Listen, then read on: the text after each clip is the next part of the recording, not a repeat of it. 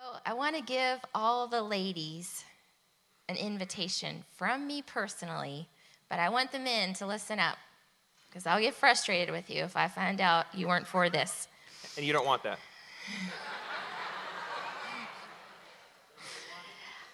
I want to know you, and I want you to know me, but more importantly, I want all of us to know each other. I don't want us to come in and walk out and feel like you never got to meet all these wonderful people. And the way I want to do that is to make our large group smaller. And so I want to get together with all the ladies, all the girls, all the females, whatever category you best find yourself in. And I'll tell you this. We went to the youth meeting Wednesday night, and all the girls gathered around and prayed for me. And it was just, that whole moment was just really powerful, and I'm super proud of our young people. And I just want to tell you guys are awesome. Amen. We're so thankful for you, really, really. Kevin and Jennifer are really raising up some strong prayer warriors, and they're not messing around. I mean, they gathered around us, and they meant to call on God for us, and it was just really meaningful. But I invited all our teenagers, all the female teenagers. And as I was saying that, I realized I need to bring Haley with me, my little Haley. She's only 6, but I want her to see the women of our church. And I told our young adults, our students, I said, you know what? If you want the ladies' events of CPC to look like your generation, then your generation needs to come. And that I want to say that all the way up to our eldest in this room. We want you to be there. You have wisdom to share. You have grace and patience to offer us and to teach us and to help raise up our ladies to be wonderful women of God. So it's February 19th. I really want all the dads in the house to keep up with the kids that night. Just send your wife out and take care of the kiddos if you can. Ladies, if you have a husband that works like the night shift or he's gonna be gone on the road, then we wanna help with that. And if you're a single mom, then absolutely, we wanna help you with that as well. Bring the kids and we're gonna help take care of them. But dads, if you can, please do your part. Keep up with the kiddos so we can really minister to the moms who don't have assistance at home. So February 19th, 7 till about 8:30-ish. If we're having lots of fun, we'll just stay later and have a good time. But I want you to come. I want to know you. I want you to get to know me, but I want us to get to know each other, okay? Thanks, man.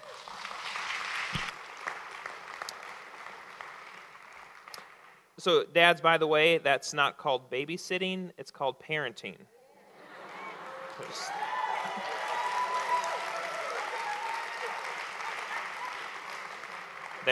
Last I checked, they're half of you, so anyways.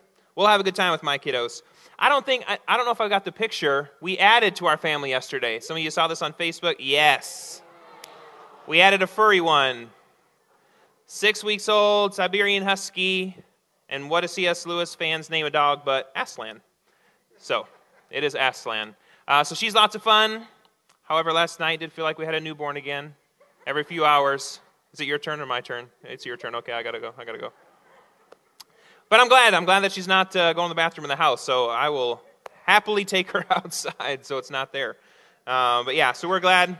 Our kids are excited. So it's fun to have that addition. So on that February 19th, it'll be we three and the dog. It'll be a fun time. I'm looking forward to it. You know, I love movies. I love movies that deal with fearless lead characters. They're fascinating, engaging, entertaining to watch. It's really probably one of my favorite venues. Characters, in particular, who fearlessly give of themselves for the benefit of others. Those aren't just Christian movies. Those are, Gladiator, Braveheart, all these. These guys fearlessly gave of themselves to help others. I want to live this way. I want to live a fearless life. Shelley shared last week from our experiences in Sudan. But before we ever arrived there, we had to sell all we had. We sold our house, our cars, our furniture, our wedding gifts, I guess, that was part of what we had, but fearlessly did that to follow him, to follow the Lord into the great unknown. And by doing this, as we talked about, by losing everything we had, that Philippians 3, what Paul was hoping to accomplish, by giving generously of our lives to the Sudanese people, the people in Jerusalem, we found the ultimate delight in knowing and experiencing Jesus. So that's what we want to lead in this series of living like it matters, living like Jesus matters. But the problem is, it seems our human default is to not live fearlessly, but instead to live fearfully. When we were asked to come here, very naturally fear crept in. We'd been doing what we've been doing for about 10 years, and so we were comfortable, even though we were living in interesting places, we still had a system in place for health insurance, and, we knew what life, day-to-day kind of looked like for us, for the most part. So as we considered coming here, those questions start to creep in. Well, what about health insurance? We've got 3 kids. How will our kids do in school? Will God take care of us if we're not living overseas? Apparently he can. Crazy questions. Shelley and I know that God has all these things covered. He's on the throne, but somehow fear creeps in if you're not careful. So do you struggle with fear? Do you have concerns about your future, the future of your kids? Maybe who's going to be elected president? Will I be affected by terrorist activities? Just watch the news a little while and all kinds of thoughts can flood your brain. And although I think it's normal to have that, it's a human reaction, the Bible tells us what we see from God is he does not intend us to live that way. We're not meant to live in fear. So here's what I want us to grasp this morning. A life that matters is spent fearlessly living for the kingdom of God. To help us understand this today, I want us to read through what's a very familiar passage. So if you have your Bibles, and I hope you do, you can turn with me to the 23rd Psalm. If you don't have your Bible, we've got some in the rows in front of you or in the seat that you're sitting in. We even added some large print Bibles, because if you've grabbed one of those ones, you see that they're kind of tiny. We felt like the youth would have no problems reading them. Maybe others might. But feel free to grab a Bible, the 23rd Psalm. Maybe you've memorized this psalm. Many people have. David writes, it's attributed to him. The Lord is my shepherd. I shall not want. He makes me lie down in green pastures. He leads me beside still waters. He restores my soul. He leads me in paths of righteousness for his name's sake. Even though I walk through the valley of the shadow of death, I will fear no evil. For you are with me, your rod and your staff, they comfort me. You prepare a table before me in the presence of my enemies. You anoint my head with oil, my cup overflows. Surely goodness and mercy shall follow me all the days of my life, and I will dwell in the house of the Lord forever. What a beautiful passage. Fearlessly living for the kingdom of God is better than living for this kingdom of the world because Jesus provides for our every need. Jesus as our good shepherd. He keeps watch over us, providing for our every need. We see in John 10:11, Jesus says, I am the good shepherd. And he can be trusted. This morning in our time of worship, a word was shared with Deanne, and I felt like it applied here. The word was this, asking who you are or what you do. What matters more? Which one counts? Which one defines? Is it who you are or is it what you do? Because that's defined by our good shepherd, by the way. Who I am or what I do, which one defines you? Hear now the words of the Lord. What I do comes from who I am. Who you are is far more important than what you do. Do you understand that? And that needs to be defined in your identity and who Jesus is. The person continued that, God promises that he'll give a word, and that word is for you. And the word really is that God loves you. That is who he is. The question in return is, do you love him?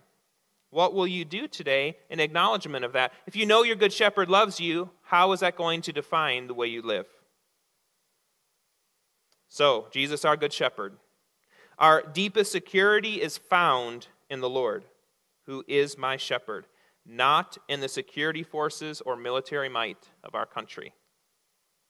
God cares for each sheep. Sheep are naturally a part of a flock, but what this passage tells us is that Jesus, our good shepherd, he is my shepherd. It's so personal. I talked in our prayer week that we pray to God our Father. He's our Father. But yet this passage is very personal. The Lord, my shepherd. The Lord is your shepherd. As our good shepherd, Jesus provides us with rest. He makes me lie down in green pastures. He restores my soul.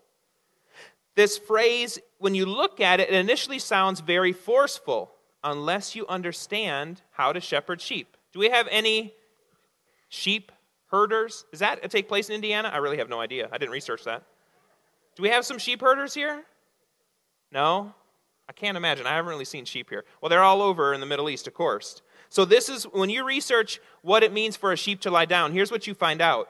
Sheep will only lie down when they have had plenty to eat, have quenched their thirst, and are not threatened by any wild animal or disturbed by any biting insects. So in other words, you can't force that sheep to lay down. You can only get that sheep to lay down if you take care of their needs. Jesus settles you down, provides you with rest for your soul by providing for your basic needs. If you have found it difficult finding a balance between spouse, church, work, and personal time, you're not alone. Jesus invites you to draw close to him and discover true rest. This happens when you take time to pray, which is simply having a conversation with him. When you read the Bible, you come to church so that you can devote dedicated time to him. Your Sabbath rest, Jesus says, I am the Lord of the Sabbath. It's found in him. It's more than just a day. Your Sabbath is also a person. So he makes me lie down in green pastures. But as our good shepherd, Jesus provides us with guidance. He leads me beside still waters. He leads me in paths of righteousness. The good shepherd leads his sheep. He does not drive them. We were not far from Jerusalem, sitting on a hill. We were actually in the Valley of Elah where David fought Goliath.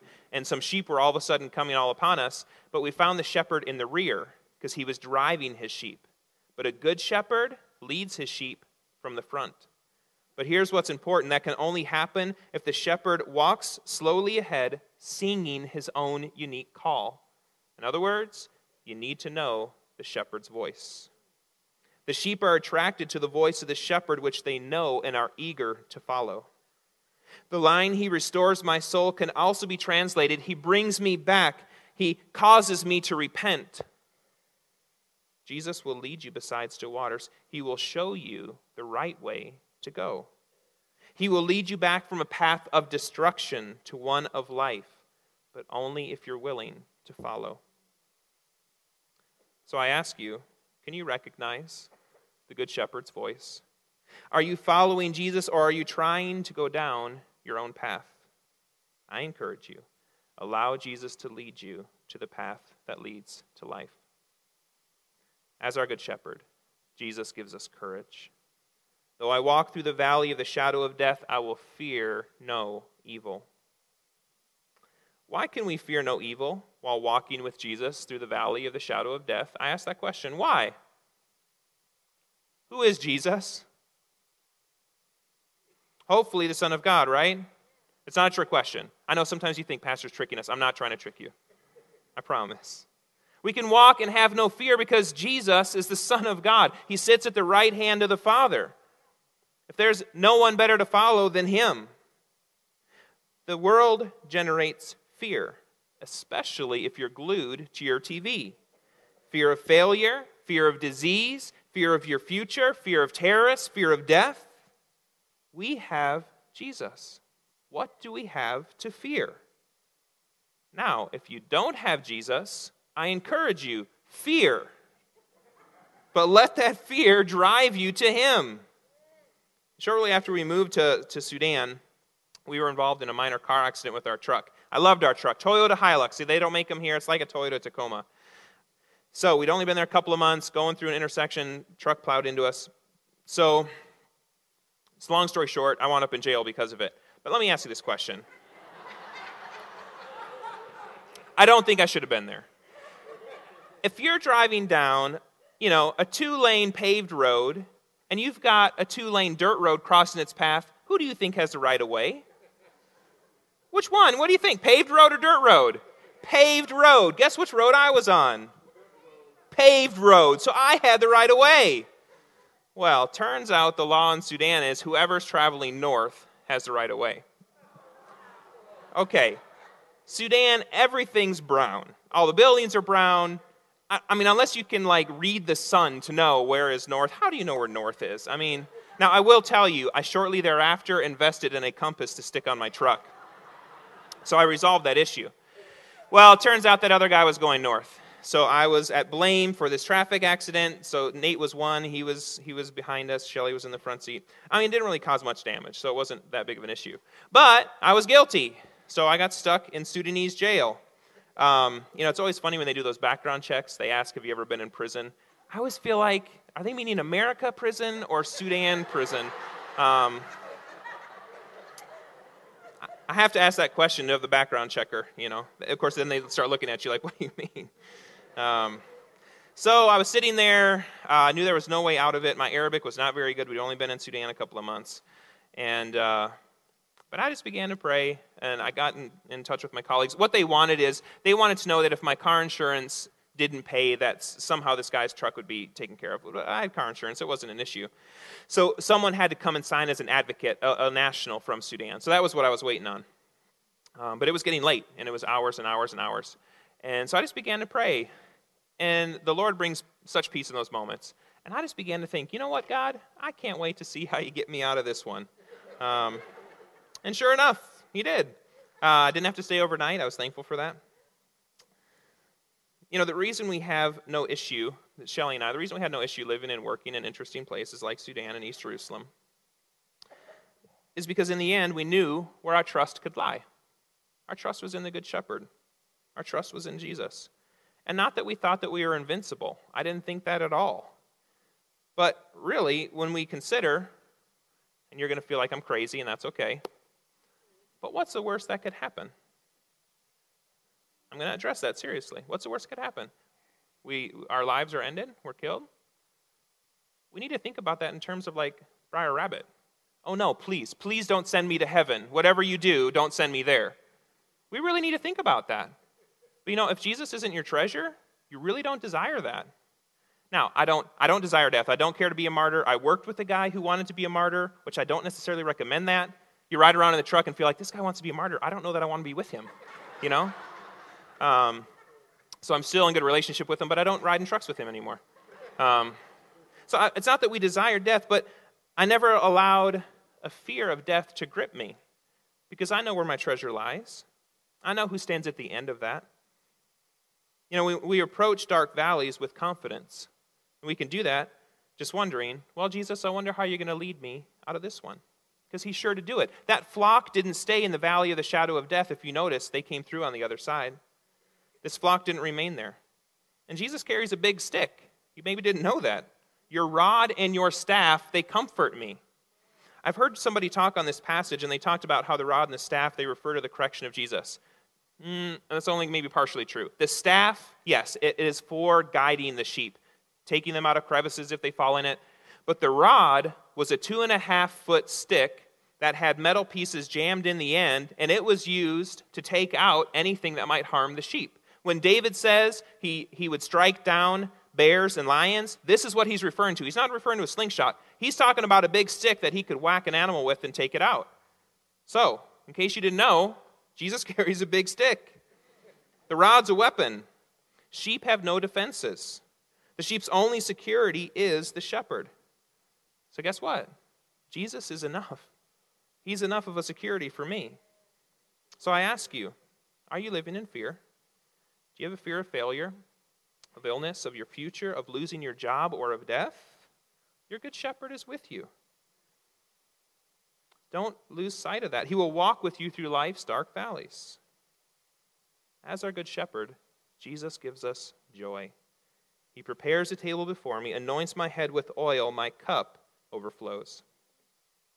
Oil in Scripture speaks of the Holy Spirit and of gladness. One of the greatest signs that God is involved in the experiences of your life is an abiding sense of joy. And there's a difference between joy and happiness. Happiness is dependent upon what's happening in your life. It's based on circumstances. Joy is centered on God and who he is and what he means in your life. It's a deep-seated satisfaction and trust in your good shepherd. The good shepherd, the one preparing the table, he's also the good host, abundantly providing for you. So are you living joyfully, or do you have a joyless faith in God? Trust God and consider how he has given you an overflowing cup of provision in your life.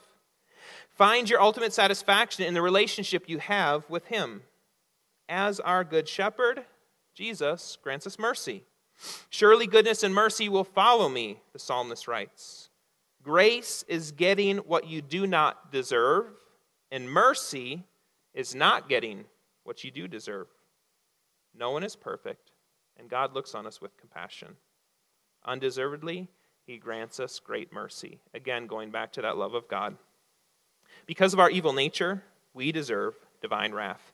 But by becoming a follower of Jesus, God gives us his goodness and mercy. Have you made a decision to follow Jesus? If not, you're living outside of the goodness and mercy of God, and God does not desire for you to live there. Make a decision today to follow Jesus and experience his love. As our good shepherd, Jesus provides life eternally. I shall dwell in the house of the Lord forever. This psalm begins with the Lord my shepherd, and it ends with the Lord forever. A rich and satisfying life with God never ends. Death becomes a bridge, not a barrier. In this lifetime, you can only experience the beginning of your relationship with the Lord. Right now, you experience an element of rest and renewal, an element of joy, an element of mercy. But one day, we experience it in all of its fullness. Now, you do have the option to live in one of two tents in this lifetime. Either one of content or the tent of discontent. With the Lord as your shepherd, you can live in the right tent. Without the good shepherd, there is a natural sense of lacking something, an ongoing frustration with life. But follow the Lord as your shepherd, and you shall not be in want of rest, of guidance, of courage, of joy, of mercy, and eternal life. So I encourage you, choose the life of contentment offered by our good shepherd, Jesus. You know, as our good shepherd, Jesus provides for our every need, enabling us to live generously. Fearlessly living for the kingdom of God is better than living for the kingdom of this world because generosity changes lives. The value of life is often measured by how much of it has been given away. Think about it. When you attend a funeral, what is celebrated? Generosity and selflessness. We never celebrate accumulation, what somebody owns. We rarely celebrate awards that a person has earned. Generosity and selflessness make our lives bigger, and they make our lives more valuable. And with the Lord as our shepherd, providing for our every need, we can live fearlessly, which means we can live generously. The believers in the book of Acts, they were fearless and generous. In Acts chapter 4, Peter and John, they were put in jail, brought before a religious council, and threatened, and then they were let go. When they reported what had happened to the other believers in Jerusalem, they got together, they prayed for boldness. The place where they were gathered together was shaken. They were all refilled with the Holy Spirit, and they continued to speak the word with boldness. And picking up in Acts 4:32, this is also what happened. Now, the full number of those who believed were of one heart and soul. No one said that any of the things that belonged to them was his own, but they had everything in common. So part of that fearless living, that life of being bold, was living in generosity. Jesus taught his followers to live generously. Let me say this. This point shouldn't be considered easy. Or should be. In this context, Shelley and I were talking about the sermon and talking about the fact that we knew we were looking at fearless and living generously. Shelley and I have encountered nothing but generous people. So this sermon should not be convicting. It should only be uplifting because you already live this way. You are a church that lives generously. In fact, Shelley said she can't keep up with the thank you cards for all of the generosity. So she'll have to figure that out, I guess. You know, the Old Testament, it gives repeated instruction reporting about a tithe. Pastor Jim talked a little bit about that. That the first 10% of a person's income belongs to the Lord. It's a symbol of what God, that He owns it all, and that we're simply stewards of the blessings in our lives. When Nate was 4, we had visited some friends up in Chicago, some friends that I had grew up with, and the two boys were playing, Noah and so my friend Brent. They were playing, of course they're 4, so they kind of were battling back and forth a little bit, and Noah got upset because Nate had taken his truck. And so my friend asked Noah, said, "Noah, whose truck is that?" And Noah, at age 4, he says, "It's God's." I tell you, that left an impression upon me, because I don't think I had raised Nate to consider things in that way. He, at the age of 4, had taught his son that God owns it all. May we be teaching our kids that way, but may we also realize that ourselves. Jesus reinforces this view on tithing when you look at Matthew 23:23.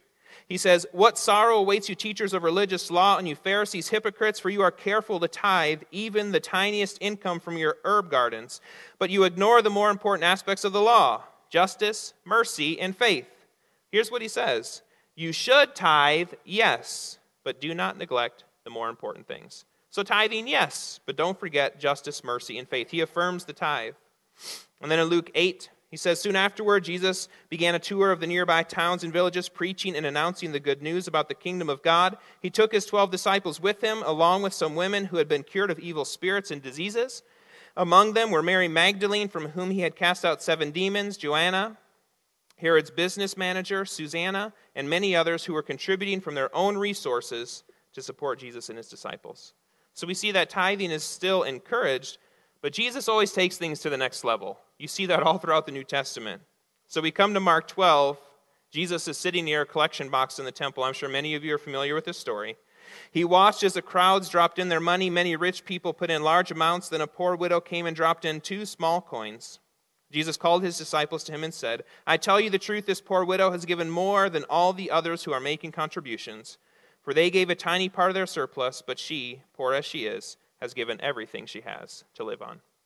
I have some of these widow's mites, smaller than a penny. Seems like they're made of clay, worth very, very little. Jesus in this passage, what he does is he affirms, you know, he sees people giving to the house of God, so he says, yes, that's good, but how should we be giving? When you look at Jesus, when he affirms, what he says is, I have not come to abolish the law, but to live it out. He always takes things further. He says, when he talks about adultery, he says, you heard the commandment that says you must not commit adultery, but I say anyone who even looks at a woman with lust has already committed adultery. He always takes things to the next level, because New Testament believers, they live lives according to the generosity of God and the way that things have been lived out. Now, I had mentioned in a former message that there's a series of 7 questions I ask before I speak. One of those is, am I worried about what people think of my message or what God thinks? And this question ensures that I teach with fear. One of the other questions is, have I applied this message to my own life? And this question always ensures that I teach with integrity. One of the first things Shelley and I did as we were preparing to come to the church, is establish a family budget before arrival. So we use an app called Every Dollar from Dave Ramsey. If you haven't set up a budget, I'd encourage it. What we like about this is it syncs between our phones and our computer. And what I really like about this budget is he is a Christian guy, if you don't know Dave Ramsey, and he lives biblically in the way that he feels like we honor God in all things, which includes our finances. And so the top line items are those items which we do in the way of living generous lives for the kingdom, giving to the church. So we tithe, our tithe, because we're ministers, it goes to the Indiana district. But then we don't restrict ourselves to tithe because we believe in that New Testament living of living generous lives. So we include in our budget opportunities to support overseas ministries, overseas ministers, to support the church missions fund, ways that we can live and help above and beyond because we feel like we're meant to live generous lives. And here's what I would like to encourage you. If you don't plan for it, then it's hard to live for it because you feel that angst of, oh man, I didn't plan for it. So for us, there's great freedom in knowing it's in our budget. We can't wait to see this month what we do because we have planned within our budget the opportunity to give finances away every month. It's an exciting way to live. So if you don't live that way, I encourage you to do it. So are you living fearlessly and generously? If you died today, what would people celebrate about your life? Would generosity and selflessness be talked about? I want to share a brief video that gives great application of how you can live and give generously. Let's share that video.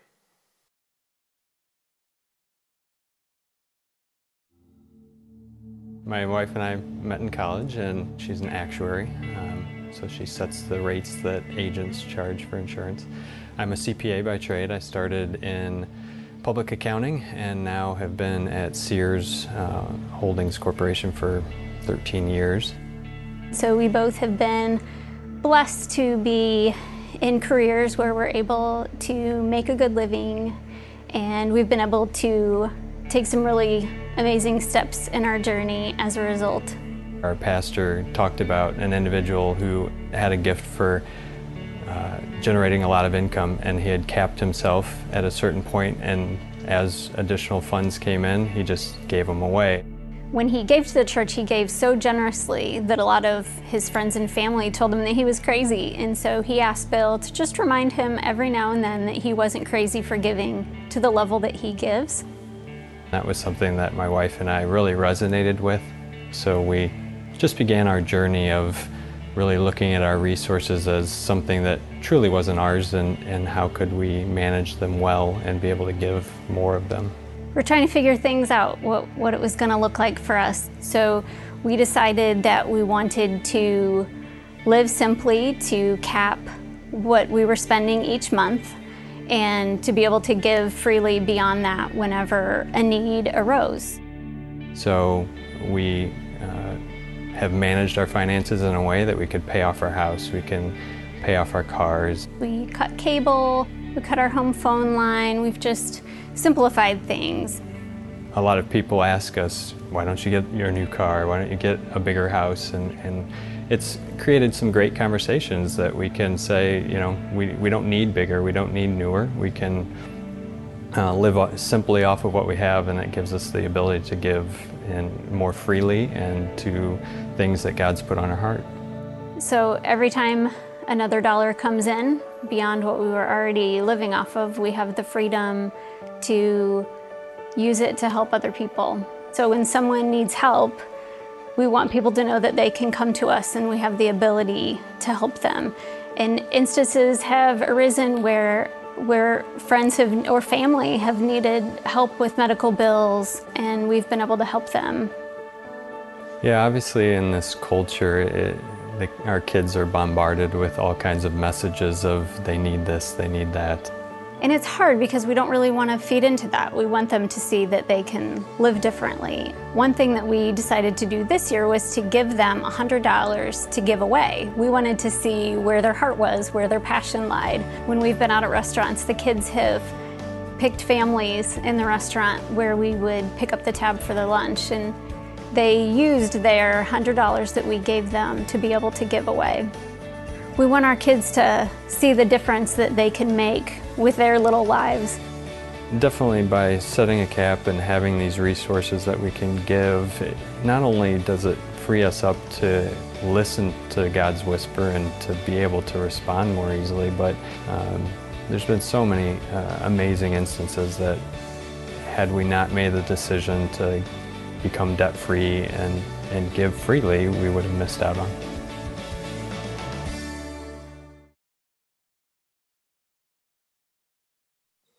So I encourage you, live fearlessly by following our Good Shepherd with the confidence that he will cover your every need, enabling you to live generously.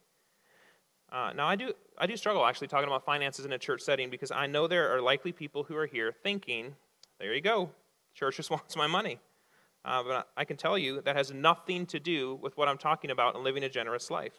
The church is already filled with faithful givers. We pay our bills every month and then some. We have opportunity to bless others outside of these walls because of it. So that's not the issue here. The goal of living generously is not for ourselves, but for others, to ever increase our ability to bless our near neighbors and our global village. We've talked a bit about that. The people who are living outside these walls. Can you imagine what it would look like if we all lived generously? We had a troubled young man stop by the church this last week on Tuesday. He was really kind of at the end of himself, was running from a bad situation, wanted to go back home in northern Indiana. And so it was just such a wonderful thing to know that as he came in, we could examine how are ways that we can help him, and we were able to help get him a bus ticket to travel north. But more than that, to spend hours investing in this young man, took him out to dinner. And as I was walking into the burger place with him, he said, "Why couldn't I have met people like you a year ago? Ladies and gentlemen, we have opportunity to live generous lives. And it was such an awesome thing to know that because we live in a church of generous people, that we could help him with a bus ticket, put some money in his hand, and I told him. So I actually gave him some instruction on kingdom finances. I said, okay, so here's some finances. I live in the mindset that 10% belongs to the Lord. So what's 10% of this value here? So he told me, and I said, okay. So Sunday, when you go to church, not if you go to church, but when you go to church, you need to drop that in the offering bucket. You need to honor God with the finances we're giving you. And then after that, you have not done right by your fiancé. So guess where you need to stop on the way home? He didn't have an idea. Said, somewhere where you can get flowers. Oh, okay, I'll look to do that. And he's got two kids. And I said, you need to pick up something for each one of them. I said, so that's not going to leave a whole lot for you. He's like, no. And I said, that's right. So it's meant for others. And so he was basically instructed to treat it in that capacity. But what a joy that we as a community, as people come and need help, that we can help them, not only to help them for themselves, but to help them for the sake of others. That's the goal here. So what could our community look like if we lived fearlessly and generously? I can tell you we won't know unless we really try.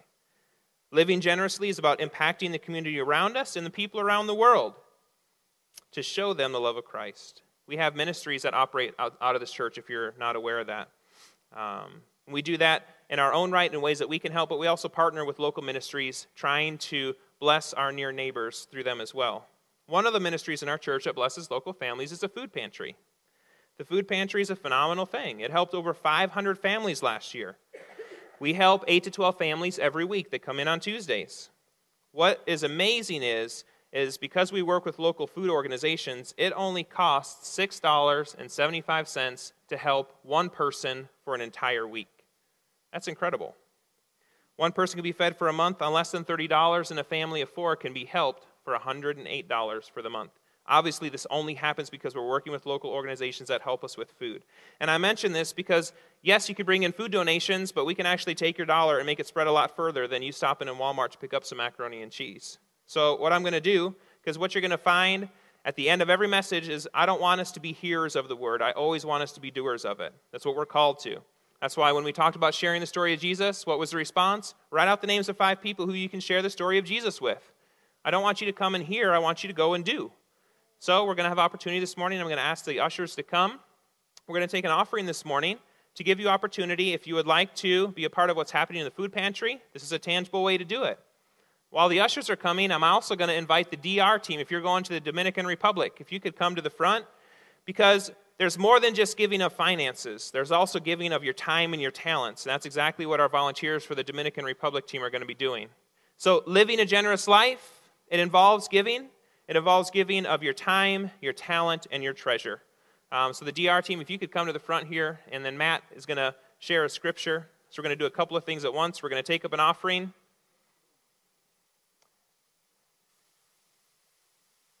Cliff, I'm sorry I took your post. I didn't even realize. But I want you prayed for. All right, so ushers, let's go ahead and take a minute.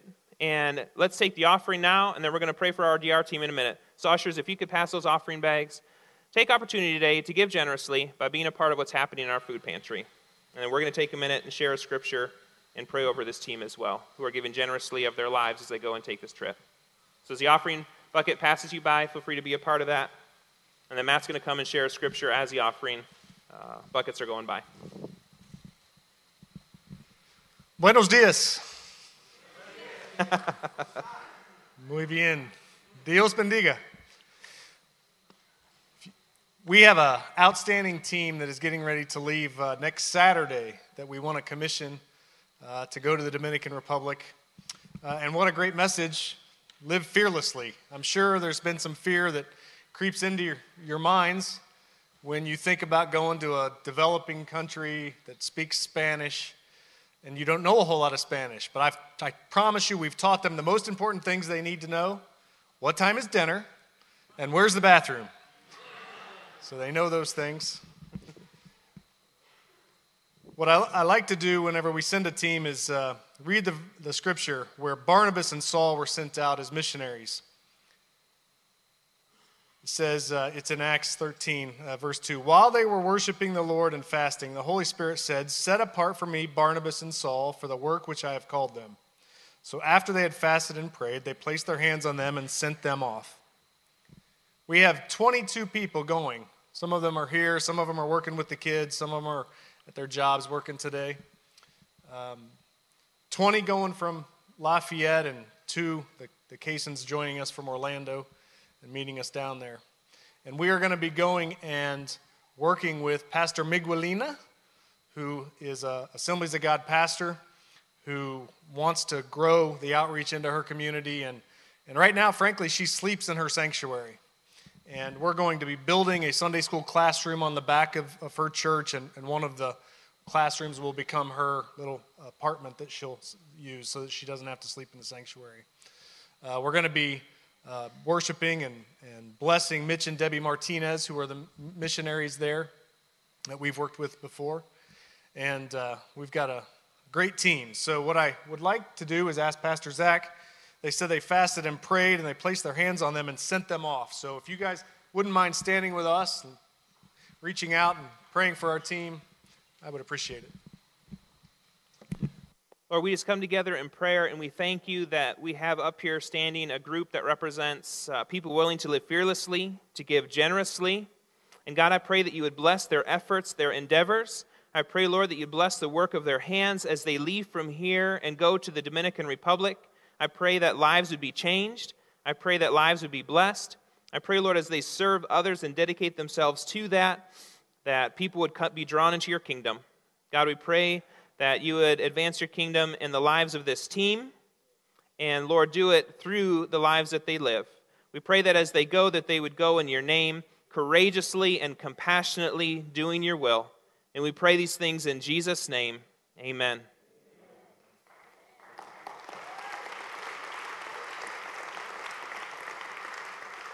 Thank you, team. Thanks for being willing to go. And may the Lord bless you and keep you, cause his face to shine upon you. May he grant you his mercy and fill you with his peace. In the name of Jesus, go.